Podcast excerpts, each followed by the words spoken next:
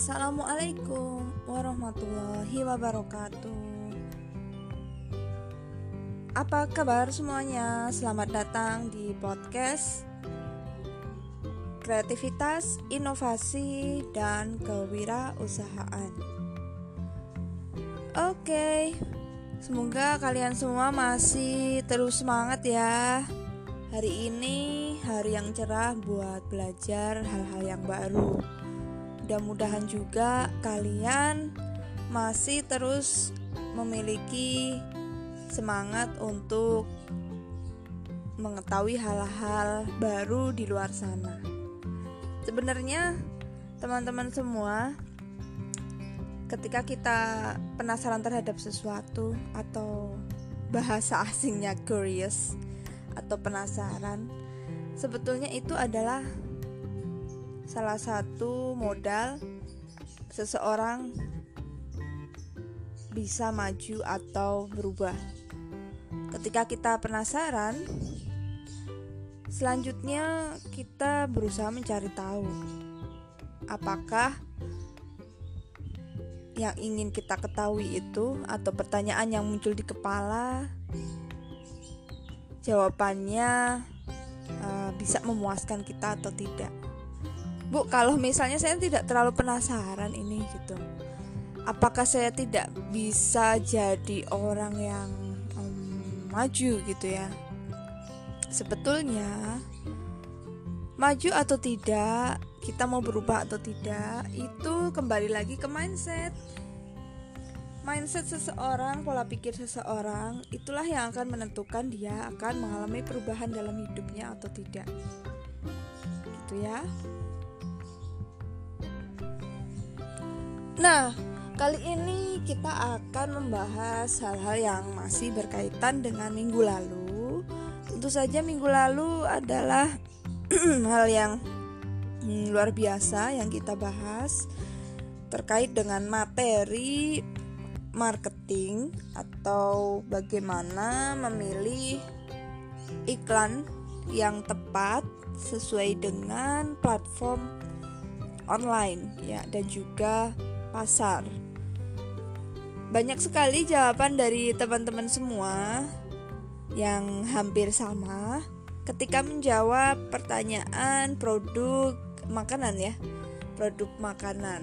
Untuk beberapa produk makanan atau keripik ya, tentu saja kuis yang minggu lalu uh, yang kalian jawab itu pertanyaan tentang uh, apa saja uh, media yang tepat untuk menjual produk snack ya, snack.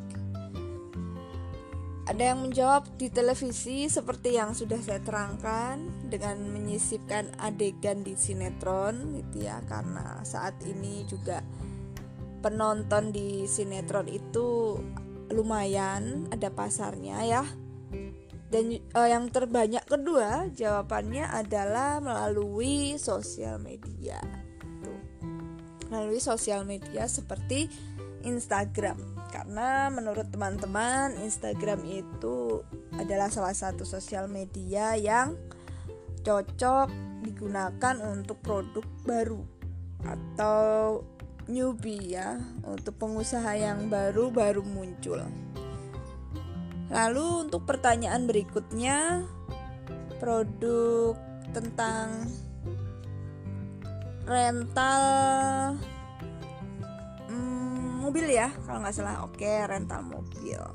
Tapi ini kita bisa rental melalui aplikasi itu, seperti Grab misalnya. Kalau saat ini kan Grab juga bisa, Gojek juga bisa, tapi ini spesial aplikasi untuk mobil, rental mobil.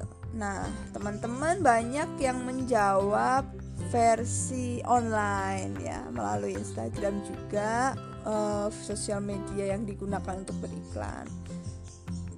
Alasannya banyak di Indonesia sudah menggunakan gadget gitu ya, karena pangsa pasarnya adalah orang-orang yang melek uh, teknologi. Jadi tidak mungkin di koran misalnya, surat kabar, karena ini yang berkaitan dengan teknologi. Oke, itu kebanyakan teman-teman jawab ya di Instagram untuk produk rental mobil aplikasi gitu. Oke, uh, sebetulnya teman-teman, uh, masalah benar salah untuk pemilihan media itu tidak terlalu strict di sini. Yang uh, terlalu strict itu adalah um, masalah ketepatan bisa membidik pasar atau tidak. Ketika nanti kita sebagai produsen rapat memilih media iklan yang tepat itu bukan benar salah sih gitu ya, tapi ketepatan kita bisa mendatangkan penjualan dengan goal setting yang sudah kita rencanakan itu tercapai atau tidak gitu ya, bukan benar salah. E, karena dalam hidup ini terutama dalam dunia bisnis selalu menggunakan prinsip e, trial error, feeling, planning, dan juga forecasting seperti meramal gitu ya. Jadi istilahnya fifty-fifty dalam hidup di dunia bisnis. Sehingga kita butuh yang namanya analisis dan juga feeling dan forecasting yang tajam. Ya, untuk bisa meneropong, menerawang ke depan, melihat situasi yang ada. Sehingga ada yang menjawab untuk produk makanan ringan ya, karena ini makanannya mungkin asing dan ini seperti keripik ya yang teman-teman sudah kerjakan tuh.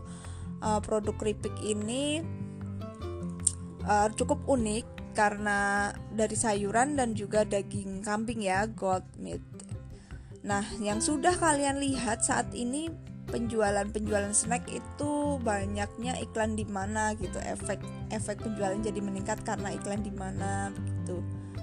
Kebanyakan sih iklan di T V ya kalau snack gitu ya. Kenapa? Untuk pemilihan iklan yang tepat sasaran pertama itu melalui televisi, walaupun biayanya itu cukup tinggi dibandingkan um, media yang lain, karena jangkauannya sangat luas teman-teman ya. Jangkauannya sangat luas karena untuk pertama kali sebagai produk baru ya, kita juga harus Um, pikirkan jangkauan gitu. Kita harus pikirkan attention, uh, intention dari para pasar. Yang penting aware dulu bahwa produk ini ada, gitu ya.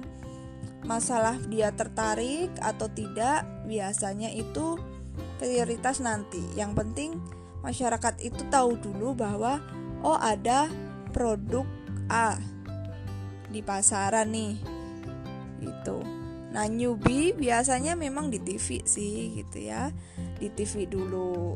Uh, untuk televisi pangsa pasarnya lumayan besar teman-teman, uh, karena untuk jam tertentu ada rating share itu tertinggi di atas jam uh, setengah tujuh hingga jam sembilan. Nah, itu kita sebut dengan uh, jam primer ya. Jam-jam primer itu biasanya mahal, iklan-iklan yang Uh, disisipkan di jam tersebut itu cukup mahal, tetapi uh, lumayan dia punya uh, feedback atau dilirik pasar, net dinotis oleh pasar cukup tinggi karena memang banyak orang yang menonton di jam-jam itu. Makanya terkadang lebih banyak iklannya daripada durasi filmnya atau durasi sinetronnya, karena saking penuh dan orang semua ingin mendapatkan perhatian gitu ya. Produsen semuanya ingin dapat perhatian sampai slotnya itu penuh begitu.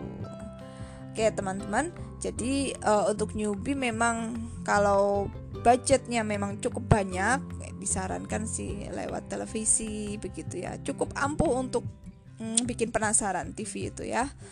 Untuk yang berikutnya kalau memang budgetnya sudah agak tidak banyak ya, prioritas kedua Uh, mungkin kita bisa pilih sosial media gitu ya. Kita pilih uh, banner di website itu juga bisa ya, banner-banner di website, tidak harus di Instagram. Tapi memang murah sih di Facebook dan Instagram. Uh, saya sarankan memang di banner-banner um, website yang portal-portal berita gitu. Di, dicantumkan di situ tagline-nya selalu dimunculkan. Misalnya waktu itu awal mula keluarnya Lemonilo kan tagline-nya adalah e, nambah sedikit ya, harga nambah dikit tapi manfaat e, tambah banyak. Itu diulang-ulang terus. Terus warnanya kan mungkin buat kita warna mie hijau dan kuning kan aneh ya, yaitu mereka iklankan bahwa ini warna alami dari kunyit, dari bayam, dipraktekin cara bikinnya.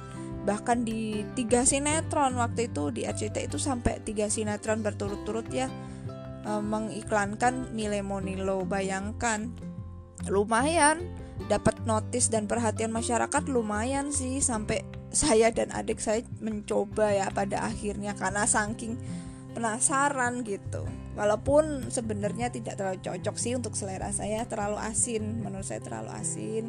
Juga untuk budget berlangsungan juga lumayan mahal, walaupun nambah banyak mending sayur sih kalau saya ya. Nah, tetapi itu selera ya masing-masing, kalau silakan cocok juga pakai. Intinya mereka sudah berhasil uh, membuat kita penasaran dan berani mencoba. Intinya itu, ketika produsen mengiklankan pertama kali produk adalah uh, menjawab rasa penasaran, membuat penasaran dulu. Kedua, menjawab rasa penasaran. Ketiga, jadi pelanggannya gitu ya. Kalau cocok itu uh, kesekian uh, prioritas atau tujuan yang nanti ya. Jadi jangan terlalu arogan menurut saya kalau jadi produsen atau kita punya usaha bikin baru tapi sudah uh, keinginannya ya boleh, tapi menurut saya jangan terlalu over. Keinginannya adalah mudah-mudahan langsung banyak yang suka misalnya. Boleh sih, namanya afirmasi ya, law of attraction. Tetapi kita juga harus logis, kita harus lihat respon pasar, kita harus dengarkan mereka dan masukan-masukannya apa saja, yang mereka inginkan apa, lalu kita perbaikin gitu ya. Oh, saya mau cepet laku, supaya cepet kaya sayanya gitu. Biar saya modal cepet balik, um, ingin beli ini itu ini itu dari hasil usaha. Itu udah terlalu tinggi sih menurut saya, fokusnya udah uh, ke egosentrik. Padahal ini adalah masalah bagaimana modal ini uh, memang bisa kembali. Tetapi yang perlu kita perhatikan berbisnis itu adalah sosial ya, memenuhi kebutuhan masyarakat, memenuhi needs, harapan, ekspektasi dari pasar. Kita tuh juga harus pikirkan mereka. Kalau kita berbisnis memikirkan diri sendiri, yang penting nanti laku, aku dapat modal, terus dapat untung, cepet kaya gitu. Jadi mindset ini jangan jadi mindset yang um, terlalu over sebagai goal setting kalau punya usaha sih sebenarnya. Bener boleh gitu ya, tapi nanti menurut saya juga agak-agak kurang etik ya, kurang etis. Nanti kita bisa menghalalkan segala cara. Dalam berbisnis juga ada etikanya teman-teman ya, ada etika bisnis gitu. Kita juga harus pikirkan bagaimana kesukaan mereka, apakah ini benar-benar sehat buat mereka. Karena hal-hal yang seperti ini sudut pandang orang ketiga, bukan produsen dan bukan konsumen atau kita jadi pihak penonton ya. Ini sangat membuat kita objektif menilai produk kita. Misalnya kita jadi produsen mie Lemonilo gitu, ya kita juga seolah-olah berbicara untuk uh, kepentingan para konsumen gitu, tentang kesehatan konsumen, kita aware tentang bagaimana proses pembuatannya ini tuh alami. Kita tenangkan mereka, kita edukasi mereka, kita informasikan hal-hal yang baik, ini untuk kebermanfaatan mereka. Kita ambil hati mereka sebagai konsumen. Nah itu yang penting, bagaimana customer itu terengage, merasa bagian dari produk. That is advertising, the meaning, the real meaning of advertising. Itulah uh, sesungguhnya definisi dari iklan ya, menjadikan konsumen atau pasar ini adalah bagian dari kita gitu, bagian dari kita. Kita harus komunikasikan sesuatu yang pada akhirnya mereka itu jadi aware, jadi suka, jadi masuk ke circle kita sebagai produsen, menjadi part of this product itu. Sebenarnya yang dilakukan Lemonilo ke saya, walaupun saya pada akhirnya tidak sering membeli gitu ya, sudah berhasil juga karena memuaskan rasa penasaran dan bisa menimbulkan rasa penasaran gitu. Nah sisanya kan tugas mereka adalah membuat loyal, karena sekarang sudah dikenal nih gitu ya. Iklan berikutnya adalah membuat loyal, ya nanti pasti mereka mendengarkan beberapa uh, masukan konsumen seperti itu. Masukannya bisa macam-macam, teman-teman. Apakah harganya atau apakah rasanya kurang di mana, mereka akan melakukan sebuah research development, memperbaiki produk begitu untuk produk kedepannya.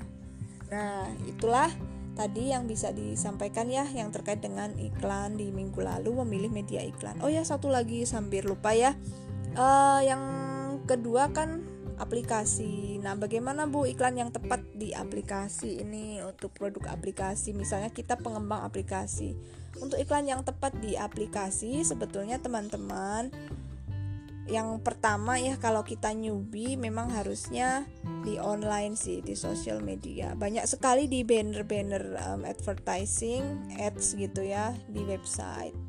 Atau bisa juga di Instagram. Saya memang sarankannya tidak di televisi karena uh, dia menyasar pangsa pasar yang memang pengguna uh, gadget, pengguna aplikasi, otomatis masuknya di ranah social media. Newbie, kalau untuk newbie ya seperti itu, bukan di iklan. Saya jarang sih ngelihat iklan um, Gojek atau Grab itu sering muncul di T V atau disisipkan di sinetron. Bahkan setelah muncul di Instagram atau sosial media, uh, marketing, marketing dan advertising baru muncul di T V. Terakhir-terakhir itu iklan Gojek juga sangat sedikit sekali ya. Itu aja fungsinya bukan menarik perhatian pertama kali melihat bahwa ada produk Gojek gitu, tapi mengingatkan lebih ke uh, reminder bahwa oh Gojek tuh ada kok, masih tetap eksis loh gitu, dengan produknya yang A, dengan produknya yang B. Tetapi untuk pengenalan mereka lebih ke hal yang lain ya, seperti uh, lebih ke arah-arah digital ranahnya.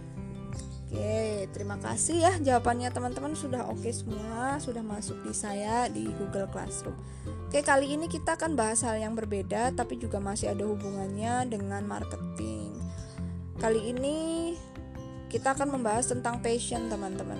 Kalau marketing itu kan sebuah strategi ya, pemilihan media iklan. Nah, tentu saja kita akan mundur sedikit. Ini juga penting sekali untuk bahan kita membuat introduction atau analisis situasi dan permasalahan di bisnis plan nanti yang akan kalian buat, karena ending dari kelas ini adalah semuanya membuat bisnis plan. Oke, okay. Nah, yang pertama di halaman awal itu pasti tentang introduction, analisis situasi, permasalahan tentang apa yang terjadi di masyarakat sehingga saya memutuskan ingin memiliki usaha atau mengeluarkan produk tertentu, yaitu ini nama produknya. Nah, kalian harus bercerita tentang situasi di masyarakat gitu. Nah, kenapa bercerita? Karena untuk di bisnis plan rata-rata itu kenapa bisa muncul ide produk tersebut itu dari mana, kita harus jelaskan. Nah, rata-rata yang sangat ingin didengar ketika kita lomba bisnis plan itu adalah produk atau jasa yang bisa menyelesaikan masalah di masyarakat ya. Produk yang bisa jadi problem solving dari masyarakat. Kebanyakan sih seperti itu. Lihat aja apa yang terjadi dengan Gojek. Itu adalah berangkat dari ide bagaimana problem masyarakat untuk mendapatkan mobilitas yang tinggi dengan cara yang mudah. Bisa pesen ojek dengan handphone masing-masing yang dulu belum pernah terfikirkan, dan itu menjadi sebuah impian banyak orang ya. Dulu bisa sih tukang ojek pinggir jalan yang jadi langganan kita, kita S M S, kita WhatsApp, tetapi ini jadi sebuah platform terintegrasi, sudah rapi dan harganya jauh lebih murah gitu. Itu kan sungguh um, tidak terfikirkan sampai ke arah situ ya. Nah, inilah yang disebut dengan problem solving masyarakat. Banyak banget. Nanti ada juga mie instan gitu ya. Mie instan itu juga problem solving masyarakat. Jangan salah ya, ketika ha, tanggal tua yang disasar tuh pasti yang mie Indomie yang harga dua ribu sekian, sehari makan Indomie berapa kali, astaga. Nah, itu juga problem solving ya, untuk kembali ke masing-masing pribadi, masalah sehat atau tidak ya, kalian yang bisa uh, atau kita yang bisa melatih diri dan kesadaran begitu. Oke, selanjutnya untuk passion. Nah, kenapa masih ada hubungannya dengan passion? uh, ketika Pak Nadiem Makarim memutuskan untuk bikin Gojek gitu ya, itu juga karena melihat sebuah problem di masyarakat dan juga dia punya keinginan atau passion yang kuat sekali untuk bisa membantu masyarakat. Jadi passion kalian itu tuh apa sih sebenarnya? Nah, diawali dari situ saja, nanti kita bisa melihat dan meneropong masalah yang ada.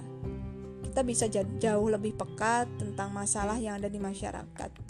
Sebenarnya kata-kata do what you love, love what you do, itu ada benarnya ketika kita mencoba untuk memulai suatu usaha. Do what you love, love what you do. Without love, you can do nothing. Kalau gak ada cinta, gak ada yang namanya usaha. Sesuatu itu memang harus didasari dengan cinta dan e, ketertarikan, dan juga sebuah usaha yang terus-menerus gitu ya, tidak pernah menyerah walaupun jelek hasilnya, walaupun tidak kita suka, tapi karena kita memang cinta gitu, kita memang di situ hati kita, ya kita akan terus-terusan melakukan sesuatu yang terbaik untuk uh, benda itu gitu ya, untuk kegiatan itu. Sebenarnya teman-teman sudah memiliki passion, jadi kita harus lihat ya ke dalam diri kita sendiri. Never underestimate the power of passion that you have. Never underestimate the power of passion that you have. Teman-teman jangan pernah meng-underestimate apa yang menjadi keinginan dan kesukaan teman-teman ya.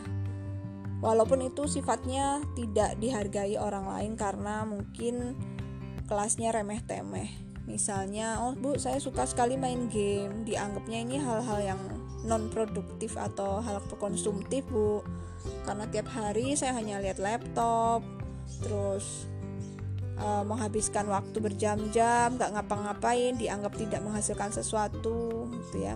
Bermain game menurut saya itu sebuah passion. Banyak sekali yang pada akhirnya dia jadi seorang e-sport um, player. Dari awalnya suka main game dan jadi seorang jutawan yang ikut kompetisi. Terus dia juga bikin uh, sekolah tentang programmer, sekolah tentang um, macam-macam berkaitan dengan komputer gitu ya. Semua itu memang berawal dari hal yang konyol dan tidak masuk akal. Justru ketika kamu di underestimate orang, justru itu adalah pertanda bahwa itu adalah titik balik kamu bisa berubah. Kalau kita peka ya, ketika kamu tidak disetujui seseorang ketika memilih jalan dan itu adalah jalan kebaikan, itu adalah sebuah tantangan. Artinya ada satu tembok besar yang ini bentuknya adalah ujian sesungguhnya, membuktikan bahwa kamu mampu tidak mendapatkan hal besar ini nanti gitu. Itu adalah sebuah salah satu um, ibaratnya korelasi atau filosofi dari sebuah tantangan dan juga passion. Ketika ada orang yang underestimate dirimu tentang apa yang kamu suka, itu sebenarnya adalah sebuah pembuktian yang harus kita lakukan. Itu adalah sebuah pertanda bahwa itu akan merubah kamu. Tetapi kadang kita menganggapnya itu sebuah mental block, sebuah hal yang menghalangi kita mendapatkan sesuatu, dan itu yang membuat kita yakin jalan kita bukan di situ. Sesungguhnya itu salah, teman-teman. Kalau kita berpikir atau punya pola pikir berubah, kita juga harus berpikir uh, hal seperti itu tidak benar. Jadi ketika kita dilarang, oh, hobinya masak, terus jangan kamu anak perkantoran, ngapain masak-masak gitu ya. Loh, ngapain kamu ngedesain gambar-gambar, wong kamu anak matematika gitulah. What is uh, the matter gitu? What's wrong? Apa yang salah dengan menggambar? Itu kebaikan. Apa yang salah dengan memasak? Itu kebaikan. Kecuali ngapain kamu narkoba? Nah, itu kejelekan. Nah, itu baru. Jadi kita harus bisa bedakan mana yang baik, mana yang buruk. Karena udah gede pasti bisa lah. Itu digunakan uh, pikir, berpikir kritisnya ya. Ketika kebaikan dilarang, itu adalah sebuah tantangan kita melakukan pembuktian bahwa kita bisa berubah ke arah yang lebih baik lagi. Kadang seperti itu. Nah, untuk bagaimana bisa pada akhirnya kita jadi seseorang yang meneropong masalah ini nanti dan jadi mengeluarkan produk ya, kita harus berawal dari passion. Ketika kita menentukan produk apa yang ingin kita jual, Semuanya itu berawal dari patience, lebih baik seperti itu, atau berawal dari problem. Kalau ada problem nggak ada passion juga nggak ada sebuah uh, trigger, dorongan atau stimulus. Sangat penting yang namanya intrinsic motivation, itu sangat penting sekali. Extrinsic motivationnya problem di masyarakat ya, motivasi di luarnya memang problem. Tetapi motivasi dari dalam itu tentu saja passion kita. Jadi ketika kita sudah bisa melihat sebuah masalah, masalah itu adalah hal yang senjang ya, sesuatu yang berbeda, yang kita harapkan tetapi tidak terjadi, yang masyarakat harapkan tetapi tidak terpenuhi. Misalnya ingin mendapatkan uh, mobilitas yang tinggi dengan harga murah, saat itu belum ada ya, hanya meng-S M S abang Gojek, abang ojek kenalan kita di komplek itu buat kita sudah lebih dari cukup. Nah itu harapan kita, tapi pinginnya juga lebih dari itu kan, ada aplikasi harga lebih murah, bisa jarak jauh siapa aja, tidak cuma abang ojek langganan kita gitu. Kalau pas lagi nggak bisa kan ya nggak bisa. Nah akhirnya ada Gojek. Jadi Gojek ini sebenarnya adalah harapan banyak orang ya, harapan dari banyak orang dari masalah yang ada. Ya, dari masalah yang ada. Nah, itulah titik temu yang disebut dengan problem. Jadi, teman-teman bisa lihat ya, apa yang diharapkan di masyarakat yang belum tercapai itulah sebuah masalah. Nah, masalah ini bisa kita atasi, kita penuhi dengan sebuah produk atau jasa usaha. Nah, jasa usaha dan produk apa yang tepat, kita lihat ke passion kita juga. Kita cocokkan, kita cross-check dengan intrinsik motivasi kita. Caranya itu tadi, ikuti kata hati kita. Atau mau berangkat dari kita juga boleh, baru uh, kita lihat eksternal yang cocok, yang mana dengan passion. Ada yang seperti itu. Misalnya kata hati kita itu inginnya bermain musik. Nah, kita juga harus perhatikan masalah apa yang kira-kira atau yang diinginkan di masyarakat terkait dengan musik. Banyak orang yang juga ingin belajar bermusik sebenarnya, tapi tidak ada akses, harga mahal, tidak tahu cara belajar misalnya. Jadi kita punya uh, solusi uh, les musik, atau ada informasi tentang musik yang berkaitan itu. Atau mereka saat ini suka sekali mendengarkan hiburan ya, tapi tidak ada hiburan yang harganya murah, aksesnya mudah misalnya. Nah itu bisa dijembatani dengan hal-hal seperti itu. Ada musik, tapi musik yang bagaimana? Nah misalnya, that is how you uh, follow your heart, follow your passion. Jadi kita ikuti kata hati gitu ya. Jadi kita harus dengarkan atau bertanya pada diri sendiri teman-teman, apa yang melengkapi hidup kita sebenarnya gitu. Lalu yang kedua, ketika kita melihat ke dalam diri untuk melihat apakah itu passion kita, adalah kita jangan pernah ragu. Kalau kita ragu itu bukan passion. Passion itu adalah sesuatu yang membuat kita sangat mantap sekali memilih gitu ya. Saat ini memang yang namanya keraguan itu dihadapi banyak orang ketika dia harus memilih beberapa opsi dalam hidupnya, apapun itu. Nah, supaya tidak ragu, yang perlu diperhatikan adalah menutup e, banyak informasi dari luar. Setelah dapatkan banyak informasi, kita tutup komentar orang lain, kita kembali ke dalam diri kita sendiri, kita tenangkan dan benar-benar fokus ke diri kita. Kita harus sayang sama diri kita sendiri, bahwa hidup ini um, center of focusnya itu di kita gitu ya. Untuk melangkah ke depan, kitalah yang memutuskan. Untuk informasi dan semuanya ketika sudah didapatkan ya sudah gitu, cukup ya. Saatnya kita memilih gitu, mana passion yang memang menjadi yang ingin kita tekuni. Sedangkan hal apa yang uh, kita yakinin itu gitu ya. Nah kalau banyak ditentang itu sudah jelas itu passion sebetulnya, kalau pada akhirnya itu sebuah kebaikan ya. Lalu apa yang menjadi hal paling hebat dalam diri kita?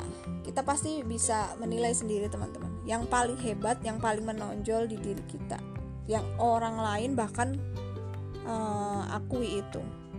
Kira-kira apa? Coba teman-teman menggali lagi yang bisa menjadi sesuatu uh, kelebihan teman-teman. Kalau misalnya di lingkungan belum terlalu memberikan tanda bu ke saya bahwa saya itu orang yang hebat di bidang A, bidang B, kalian bisa bertanya kok ke dosen, ke guru kalian, dicoba menilai, dicoba berdiskusi, saya sukanya ini bu, terjadilah sebuah dialog, nanti bisa meminta beberapa saran atau beberapa gambaran lah minimal ya. Tetapi itu kan semuanya external information, kembalinya nanti keputusan di teman-teman begitu. Oke. Okay?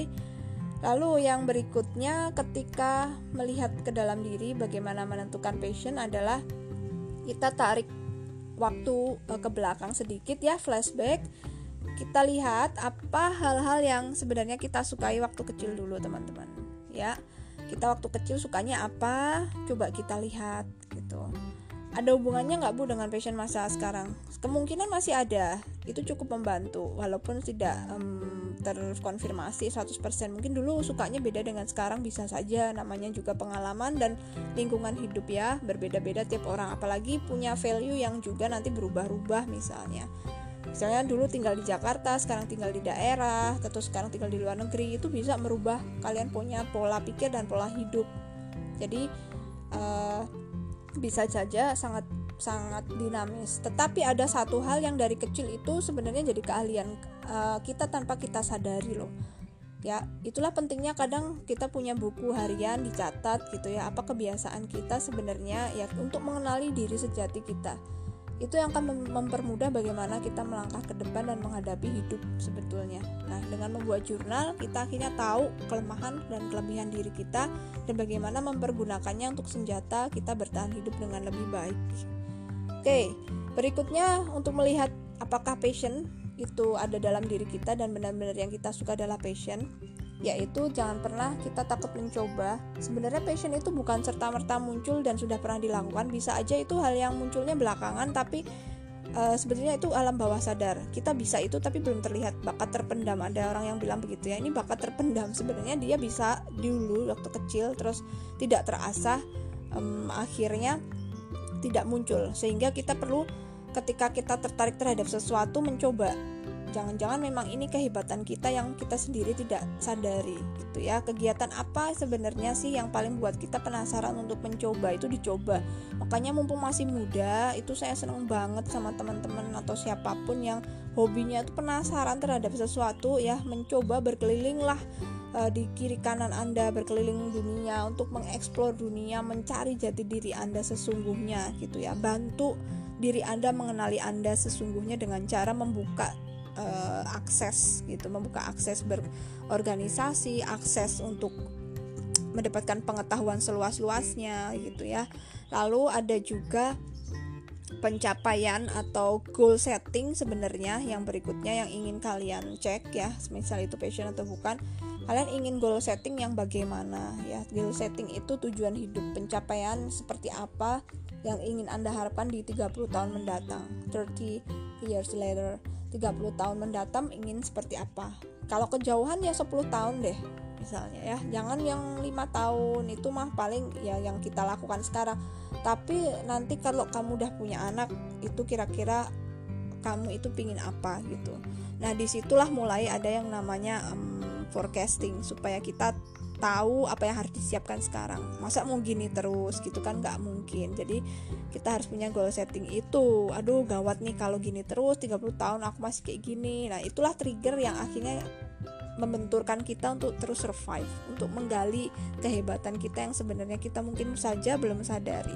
Nah seandainya tidak ada orang yang bisa melihat kita, mendengar kita, dan mempengaruhi kita, kita akan jadi apa gitu.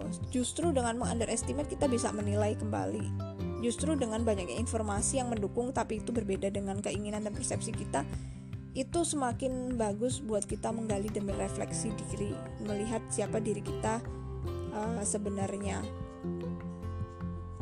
Jadi sebetulnya ya banyak sekali hal-hal yang bisa digali dalam diri kita untuk melihat um, passion itu sendiri.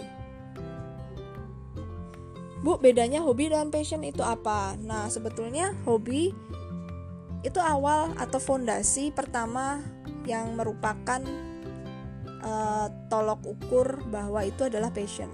Tetapi, ini hal yang berbeda. Apa yang kita lakukan dan kita suka itu hobi. Tetapi ketika dia dilakukan tapi ada usaha yang konsisten dan banyak mengeluarkan tenaga serta uang dan waktu, itulah passion sebetulnya ya. Kalau cuman hobi itu belum cukup disebut passion sebetulnya. Nah, kalau hobi kan rutin dilakukannya itu, misal tiap malam, Bu, saya hobinya baca buku sebelum tidur. Hmm, Oke, okay, this is daily activity, rutin ya. Sedangkan passion, that is relax. Jadi nggak harus rutin, tapi bebas waktunya. Tapi kita benar-benar get into it, kita masuk di kegiatan itu. Misalnya saya suka ngelukis, tapi itu nggak rutin gitu. Tapi saya seneng banget gambar, lukis misalnya. Ya, akhir-akhirnya jadi suka melukis ya. Ternyata di situ banyak pengetahuan tentang melukis bersabar dan juga padu-padan warna. Itu luar biasa banget melukis, bagaimana memilih warna biar jadi percampurannya oke, mensketsa, tidak ada benar salah di menggambar, semua itu bisa diperbaiki sambil jalan, bisa jadi cantik. Nah, ketika kita sudah relax, tidak harus rutin, yang kita inginkan adalah kita bisa stress relief, itu udah passion. Itu ya. Jadi tidak terkekang oleh jadwal, itu passion. Lalu kalau hobi itu ketertarikan yang sifatnya sementara gitu ya, sedangkan passion itu strong desire, jadi dorongan yang sangat-sangat kuat. Ketika kamu mengerjakannya itu kamu benar-benar jatuh cinta setengah mati dan sampai merasa ini tuh part of my identity, part of my true identity, ini tuh gue banget sebenarnya. Sampai kata hatimu menyatakan seperti itu, itulah passions. Ini aku seneng banget, ini aku banget. Jadi dalam hati, entah ngomong tak dalam hati, dan kamu tuh seperti bergetar, ini aku seneng banget ngerjain ini. Nah, itu passion kamu. Pesan passion teman-teman semua. Itu ya. Terus kalau hobi e, ngejalaninnya itu tidak ada deg-degan sebenarnya, ngelakuin hobi itu nggak deg-degan sih. Ya relax, namanya orang relax juga nggak deg-degan. Tetapi ketika dia enthusiasm, enthusias, ketika dia sangat-sangat antusias, ih gue tertarik banget, kayak bergetar, terus ada gempa tremor, terus wow banget gitu ya, kayaknya harus dikerjain, aku seneng sampai berjam-jam waktu itu lupa, dan juga kayak curious ya, penasaran, sangat antusias. Inilah passion, karena ada strong desire, ada relaksasinya juga, dan kamu sampai tidak ingat siapa, waktu ini jam berapa, dan ini benar-benar kamu tenggelam gitu ya. Nah, itulah passion. Lalu hobi uh, dia tidak ada komitmen, dalam artian um, tidak ada komitmen itu ya udah lepas-lepas aja ngerjainnya gitu ya. Uh, besok gak dikerjain juga gak apa-apa, tapi beda dengan perasaan relax ya. Kalau passion itu komitmen gitu, saya ingin rutin ngerjain ini tuh, eh, dalam artian bukan rutinitas daily ya, uh, komitmen um, apapun itu. Misalnya bukan hanya ingin rutin sih sebetulnya, tapi komitmen untuk mencoba lagi, mencoba lagi, terus menggali gitu ya. Terus ada sebuah langkah keberlanjutan untuk um, melakukan hal-hal yang saat ini kita kerjakan. Nah, itu disebut dengan komitmen. Oke, jadi kalian coba nanti melihat ke dalam diri gitu ya. What is your passions? And then we have to um, see the details about the problem in the society. Jadi nanti kita cek dulu passion kalian apa. Setelah itu kita lihat lagi ke dalam uh, di masyarakat sekitar Anda apa problemnya gitu ya. Oke. Uh, coba saya akan menjawab juga pertanyaan minggu lalu ya melalui WhatsApp. Saya lupa namanya tapi sudah saya catat. Pertanyaannya masih ada hubungannya dengan kewirausahaan, yaitu iklan ya. Uh, bertanyanya bagaimana sih menetapkan harga gitu ya, menetapkan harga jual ketika harga jual di pasar itu semuanya lagi pada naik. Kalau misalnya kita ikut menurunkan supaya tetap laku, nanti yang terjadi kita rugi karena mungkin harga bahan baku dan modalnya memang sudah tinggi. Dan ya seperti sekarang ini ya, semuanya jadi uh, serba agak susah ya, mahal misalnya.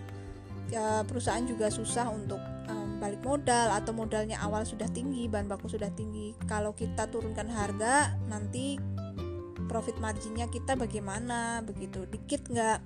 Nah, teman-teman, ini adalah keputusan terkait dengan um, price atau harga. Mungkin minggu depan kita akan bahas tentang strategi harga. Ya, menetapkan harga itu juga krusial. Selain kita melihat sebuah iklan, bagaimana memilih iklan, memilih passion kita sebagai awal kita menetapkan ingin usaha apa. Yang berikutnya adalah uh, kita main hitung-hitungan ya. Minggu depan kita sudah mulai masuk hitungan, dan untuk mid semester kita mencoba bikin draftnya, uh, draft dari business plan. Oke, okay. Nah, bagaimana menetapkan harga ini adalah terkait dengan sebenarnya minggu depan sih, makanya ini sebagai hmm, trailer ya. Ini pertanyaan ini sekaligus sebagai trailer atau bocoran apa yang akan kita bahas ke depan.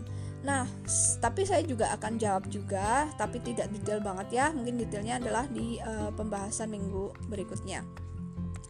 Nah, bagaimana memilih yang tepat harga, menetapkan harga yang tepat saat ini?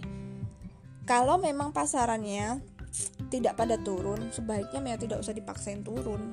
Biarkanlah saja seperti itu. Memang kita akan kekurangan pelanggan atau terjadi penurunan profit margin karena penjualannya memang berkurang. Karena orang uh, udah berbeda keinginan membeli ya, posisinya seperti sekarang. Itu banyak yang tutup, benar-benar banyak yang bangkrut. Kalau nggak salah Parkson di Hartono udah tutup seminggu yang lalu karena banyak yang nggak bisa beli lagi ya barang-barang mewah. Orang sekarang carinya bahan pokok gitu. Itu adalah resiko. Tetapi kalau dia menurunkan harga juga ternyata nggak ada yang beli, malah bangkrut juga gitu. Seperti ada diskon besar-besaran juga akhirnya tutup gitu ya. Nah, yang harus dilakukan memang tetap aja harganya tetap saja, daripada kita bunuh diri gitu ya. Kan namanya orang, kita tidak pernah tahu, ada kan pangsa pasar tertentu yang masih mencari mencari. Kalau memang permintaannya masih tinggi ya jangan diturunkan gitu. Kalau permintaannya sudah mulai turun, sebenarnya boleh diturunkan asalkan tidak sampai rugi atau di bawah dari uh, cost modal yang kita sudah keluarkan. Masih ada keuntungan yang bisa menutup operasional, intinya itu. Boleh diturunkan tapi masih bisa nutup operasional dan modal. Kalau tidak bisa jangan diturunkan gitu ya. Kita lihat respon pasar dulu, misalnya dapat uh, tambahan apa, ada cashback dan sebagainya. Cashback mending, mendingan seperti itu ya, ada voucher, ada privilege, kita kita tarik seperti itu, atau ada pelayanan lainnya misalnya, tapi yang berkaitan dengan hal-hal ke depan nanti gitu ya.